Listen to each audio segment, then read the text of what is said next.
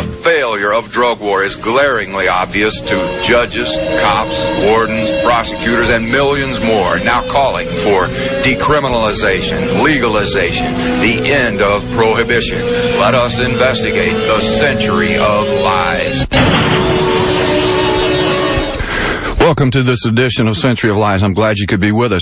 Here in just a moment, we'll have our guest, uh, Mister Eugene Oscapella. He's a barrister for us uh, Americans. That means uh, a lawyer up there in Canada, and he runs a uh, drug uh, reform organization as well. And uh, I admit I'm a bit delinquent. Haven't been keeping my Canadian affiliates as updated as I should be, but we're certain to do that today with Mister Eugene Oscapella. Hello, Eugene. Hello, Dean. Thank you for joining us during this holiday season. I'm oh. glad... Glad you're here, sir. I'm delighted to be speaking to you again, Dean. And all the best to your listeners from, from, from the somewhat cold Canadian north.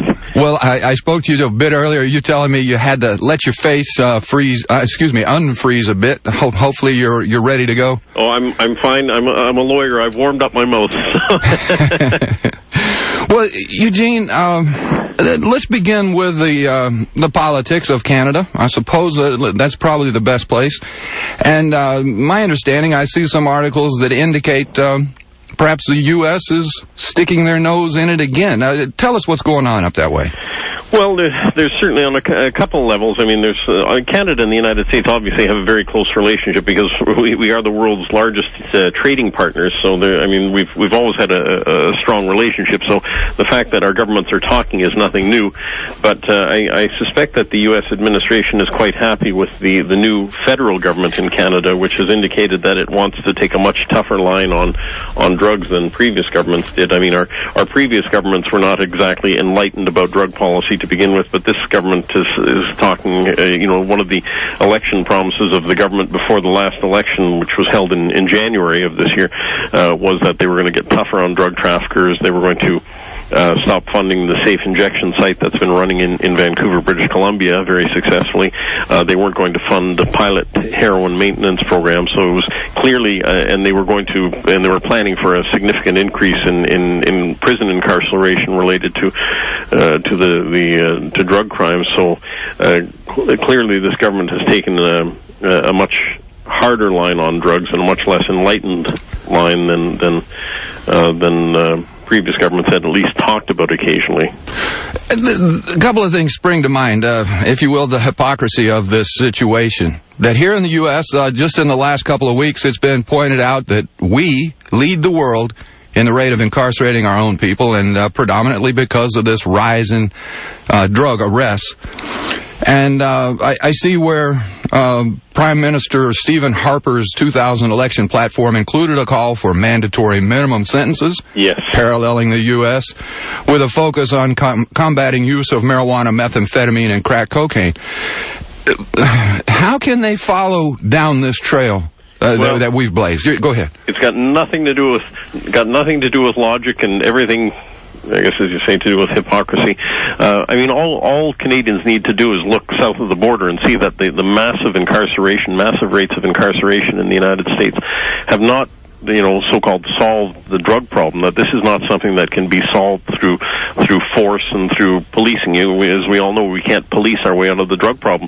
Um, but and, and yet the current federal government in Canada seems very happy to go ahead and, and say we need to have tougher laws like the United States. Well, yes, why have tougher laws that uh, that the United States has clearly shown do not work? If the most powerful nation on earth, with all its might and all the funding it puts into the the the, the uh, Uh, drug war and the drug law enforcement can't solve the problem through through the criminal justice system, then why do we think that we, a much smaller, much less powerful country, can do it? Uh, you know, we, we're Canadians should. I mean, we've had the opportunity to see what hasn't worked by watching the, the situation in the U S, and yet this government seems to be quite willing to, to carry on with it. And maybe it's not so much hypocrisy as it is just the fact that there are certain vested interests that thrive on prohibition, and and and, and um, maybe that's what's really behind it. I, I, as a matter of fact, I do believe that that's what's really behind it. You know, there is a drug war industry. I think we all realize that. Uh, for those who don't know, uh, we're speaking with Eugene Oscapella, and he's written Um Uh, some very uh, damning reports about the connection between terrorism and the drug war, and and how uh, This is not a, a pot we want to continue to stir, if if you will. Uh, Eugene, the, the, the situation in Afghanistan uh, is is beyond uh, comparison. Uh, Three million Afghanis now growing opium. Yeah. ninety-two percent of the world's supply of opium and heroin uh, going to the black market, and and it's, some of it's winding up in Canada, is it not? Yes, some of it is, and some in the States, although primarily the, the market for Afghan heroin is in is in, in Europe. But, uh, I mean, Afghanistan is a classic example. Look at all the money that is being poured into the war on drugs, and yet for about the past three or four years running, the United Nations Office on Drugs and Crime has, has reported that Afghanistan opium production, the precursor to heroin, has has reached new record levels, and each year they surpassed last year's record level, and this year they surpassed last year's record level again. Um, you know, we're not stopping it, and this is a it's a huge... a significant, uh, very significant part of the Afghan economy. And there's another twist to it, too, uh, and, and actually the Canadian military has been speaking out because, like the United States, Canada has troops in Afghanistan. Uh, we're in the southern provinces, the province of Kandahar, and we've had a lot of Canadian soldiers killed there. What is happening is that the uh, the U S government, the Canadian government, and, and NATO troops, North Atlantic Treaty Organization troops, are not involved in poppy eradication, but uh, but uh, the U S administration has been funding uh, poppy eradication. So what's essentially what's happening is mercenaries are going in um, and destroying the poppy fields in Afghan villages, and, and that ends up with the people starving. So the people are starving, and they the only way they can survive, their children, I've seen the pictures of their children starving starving to death, literally, from uh, from just a few minutes away from the Canadian base in, in, in Kandahar. So these people are being driven into the hands of the Taliban. So by doing poppy eradication, we're driving the villagers, who might otherwise be welcoming the troops, into the hands of the Taliban, and some of the Taliban are associated with Al-Qaeda. So we're, we're actually worsening the threat of, of terrorist attacks, and we're further destabilizing Afghanistan and, and worsening the threat of terrorist attacks on the West by, by doing this.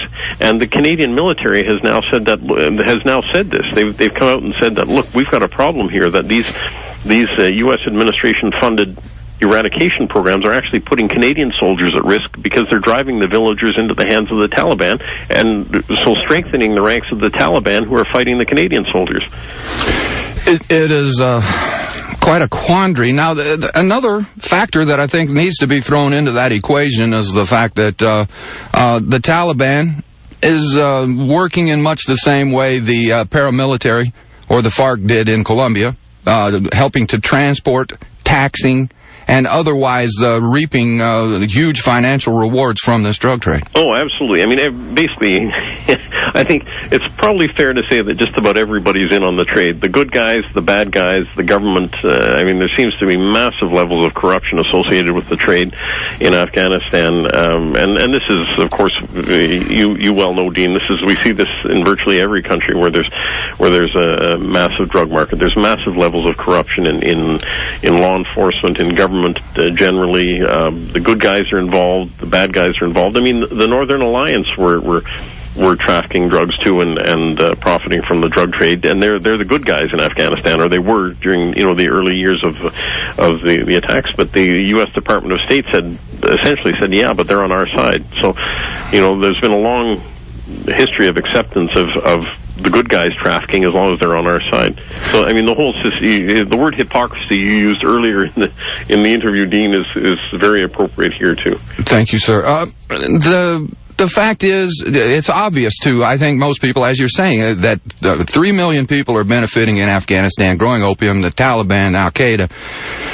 A whole set of actors uh, are involved over there. And there was a story just this week in the Washington Post talking about, in Colombia, once again, another somewhat similar situation, that the elite no longer are being pointed out as potential culprits or suspects, but they are involved, that the uh, politicians and, and high-ranking officials of all types uh, have been complicit, have been involved with that paramilitary, and and uh, if you will, are responsible for the the, the violence that, that they brought forward. Sure. Well, I mean, and we see it even even in our own countries. I mean, there's there's corruption in amongst the Canadian police, and, and I'm sure there's corruption at Canadian government levels, and, and it, uh, you know, it's hard to believe that there, I know the, the G A O in the U S has done studies on this and found, you know, significant uh, or at least uh, noticeable levels of corruption amongst policing and government officials related to the drug trade. And in some of these poorer countries, uh, Uh, w- with such enormous profits to be made, it's it's absolutely no surprise that, that, as I said before, everybody's in on it. I mean, everybody who can get their grimy hands on it is going to. Uh, and, you know, we're creating this. We are creating a disaster in Colombia. We're creating an environmental disaster, as, as maybe Sanho Tree, who you may have interviewed at various times, has, has, has said. We're, we're helping to finance both the, the left-wing guerrillas and the right-wing paramilitaries. Uh, they're buying weapons, and they're using them against each other, and they're using them against, worse, they're using them against innocent people. So, you know, we're we're destroying the prospects for for true democratic government in, in countries around the world through our pursuit of the war on drugs. It's it's a mess. Um, uh, something also came up this week that... Uh, And I think we should kick around a bit. Uh, oftentimes, uh, the drug czar John Walters goes to Canada, talks about the horrible B C bud, yeah. talks about, uh, the, you know, the, you guys are exporting marijuana to us, when the fact is we're pretty well self-sufficient these days. A report just came out uh, this week indicating that uh, the, in the U S we grow approximately ten thousand metric tons. Uh, I think that's uh, twenty-two million pounds. And uh, with a worth of thirty-five, thirty-six billion dollars a year. In fact, the number one cash crop in America. Yes, yes, it, I, I it, saw that report, yes. Your thoughts, sir? Well, I, I mean, the John Walters, uh, and I can criticize him because his father was Canadian, so he, I'm, I'm actually criticizing somebody who's got Canadian roots. So well, he deserves it. Yeah. In any event, he, um, I mean, he has long been said that Canada is a major exporter of marijuana to the United States, and yet there have been a number of studies done by uh, U S government organizations, by Canadian government organizations that have shown quite clearly, and by U N organizations, that Canada actually is a very minor supplier of cannabis to the United States. The vast majority of, of foreign cannabis that comes into the United States comes in uh, through the Caribbean and through through Mexico.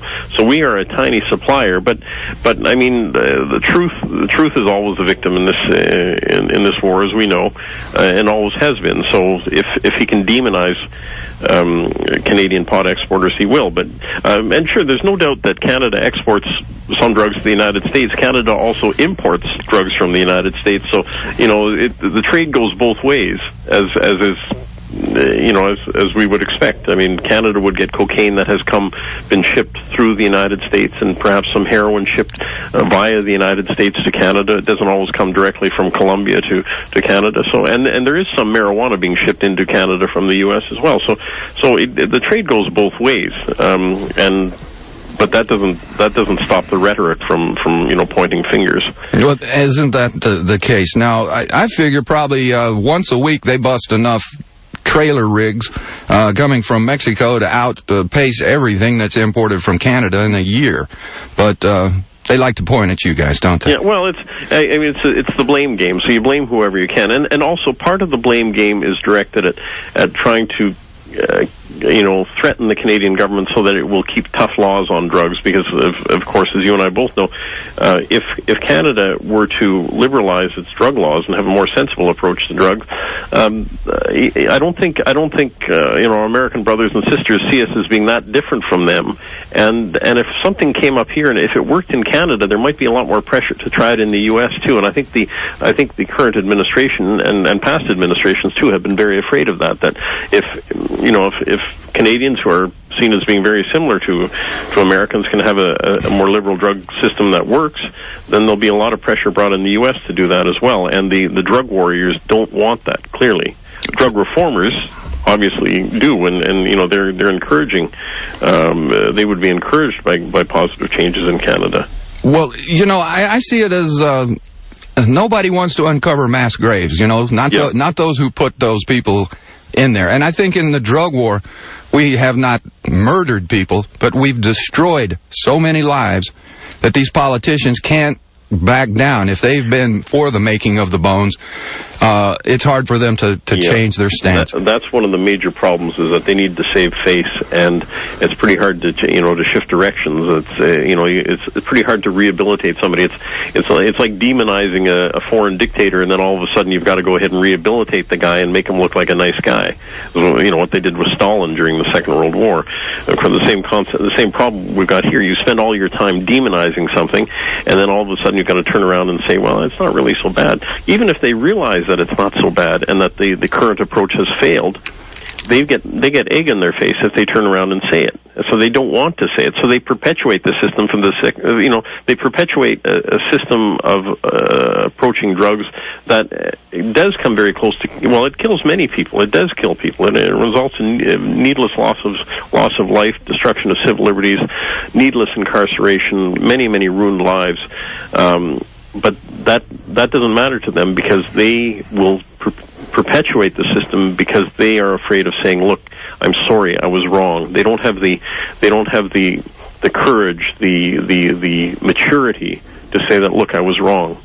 Exactly, exactly. Well, we are flat out of time, but Eugene, please uh, send them to your website where Canadians can get involved in this effort. It's uh, w w w dot c f d p, Charlie Frank David Paul, dot ca, Canadian Foundation for Drug Policy. And uh, Dean, please let me wish all your American listeners and Canadian listeners all the very best for the Christmas season, and we'll hope for a, a more progressive new year, all of us. Thank you, and uh, Eugene, we'll we'll talk to you soon. Okay, all the best. All right. Uh, a quick note, uh, we have an interview I did with Bruce Mirken uh, talking about the U S leading the world, uh, well, the leading crop in the U S being marijuana. This is uh, Bruce Mirken, Director of Communications at the Marijuana Policy Project. Well, Bruce, it's uh, year-end here, and we have some uh, astounding news coming forward that the uh, United States now has a leading uh, crop, if you will, that's uh, on the illegal side. Tell us about that. Well, indeed, according to a uh, new study just uh, released this week, uh, written by uh, researcher John Getman, uh, marijuana is America's leading cash crop, uh, with a value of about thirty-six billion dollars, more than the combined value of our corn and wheat crops combined. That's pretty amazing when you consider that it comes at the end of uh, more than three decades of so-called marijuana eradication campaigns, um, campaigns in which they have seized and destroyed well over one hundred million marijuana plants, uh, and yet not been able to stop the production of marijuana in the U S, according to the Drug Enforcement Administration, uh, from increasing by one thousand percent. Well, you know, I, I uh, heard about a situation also last week. Uh, Eddie Lepp uh, and his ministry were uh, uh, let go of the world's largest marijuana bust. I think it was some thirty-two thousand plants, but that's just a drop in the bucket. Every day we hear about semi-trailers coming across the Mexican border or shipments coming across the Canadian border.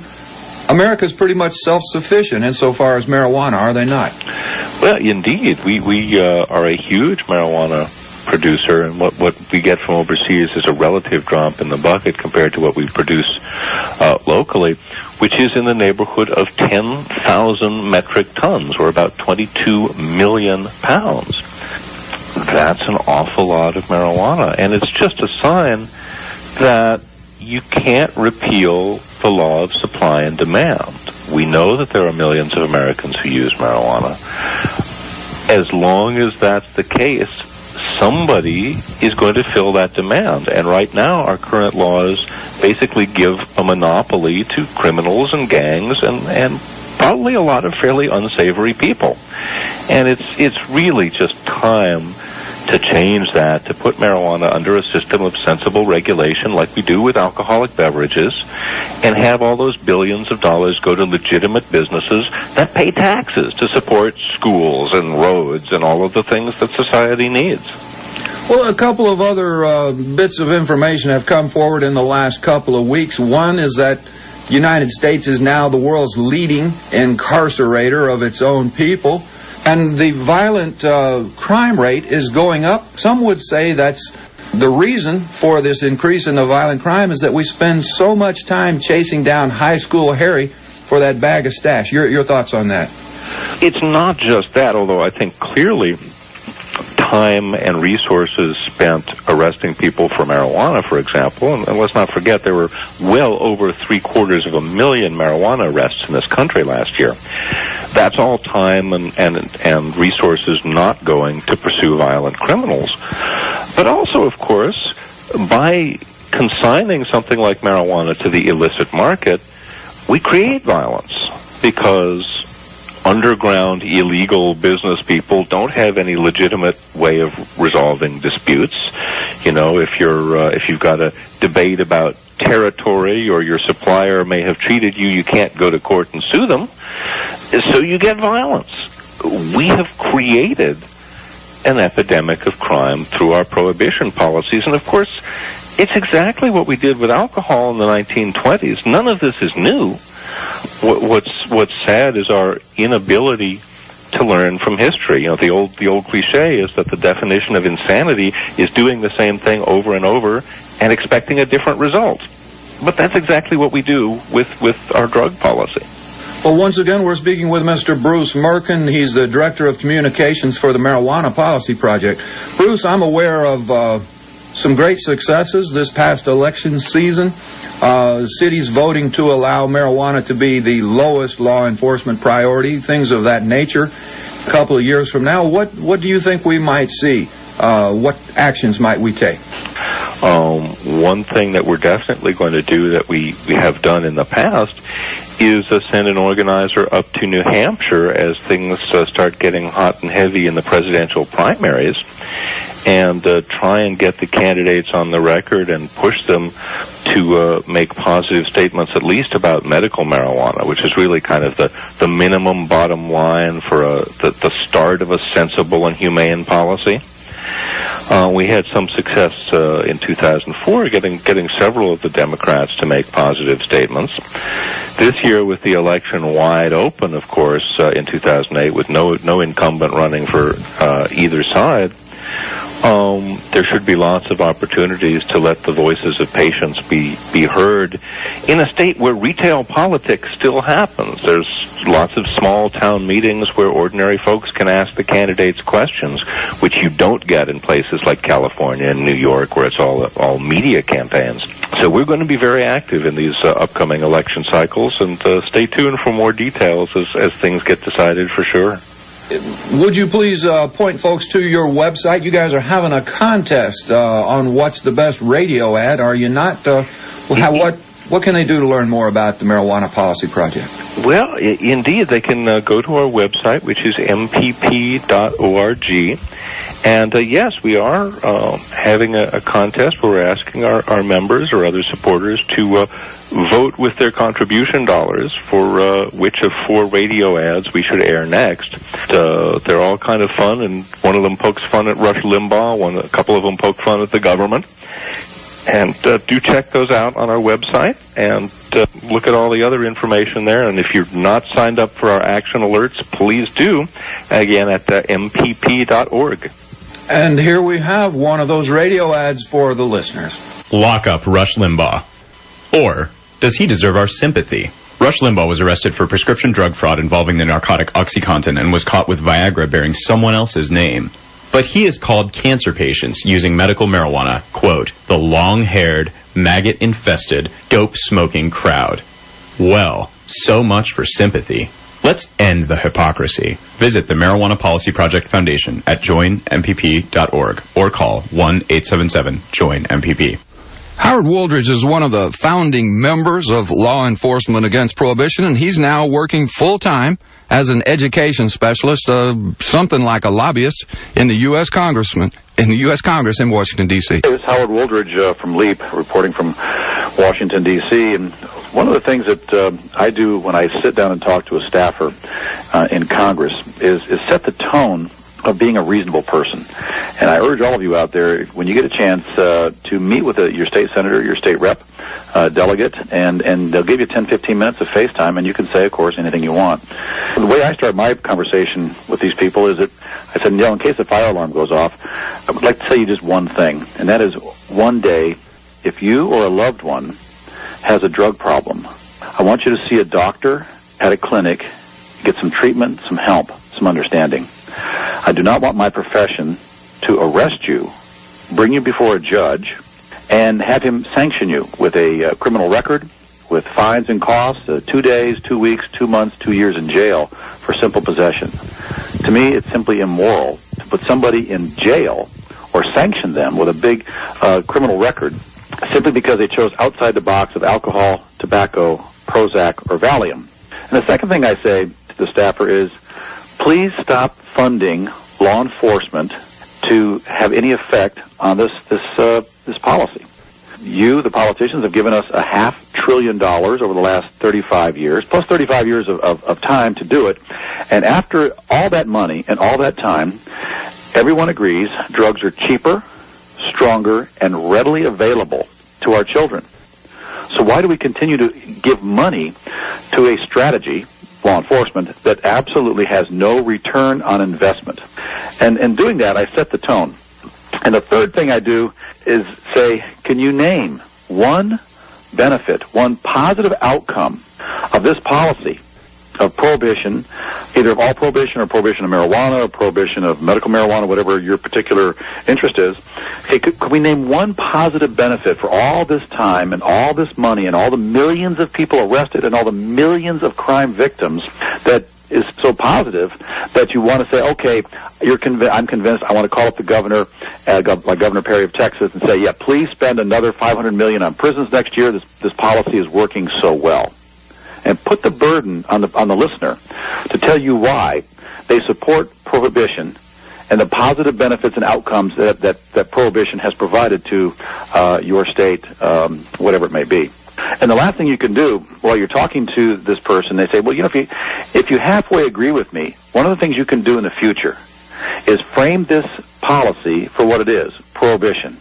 You know, call it prohibition. Get in front of a group of, of Rotarians or Kiwanians or whatever else, or a group of Chamber of Commerce and say, uh, you know, I support or do not support prohibition because, or I'm not sure prohibition is the is the best way to go. Uh, it, it, it has definitely some drawbacks. And if we could frame this issue as prohibition, the average layman will pick up on it very quickly that that's a failed policy that our grandparents tried. And that, of course, today there's no difference except the name has been changed from Al Capone to Pablo Escobar and, and his type of prints. So those are some tips that you can use. And I say I urge you to make of an appointment with your, your state reps and state senators. That FaceTime is worth a hundred letters.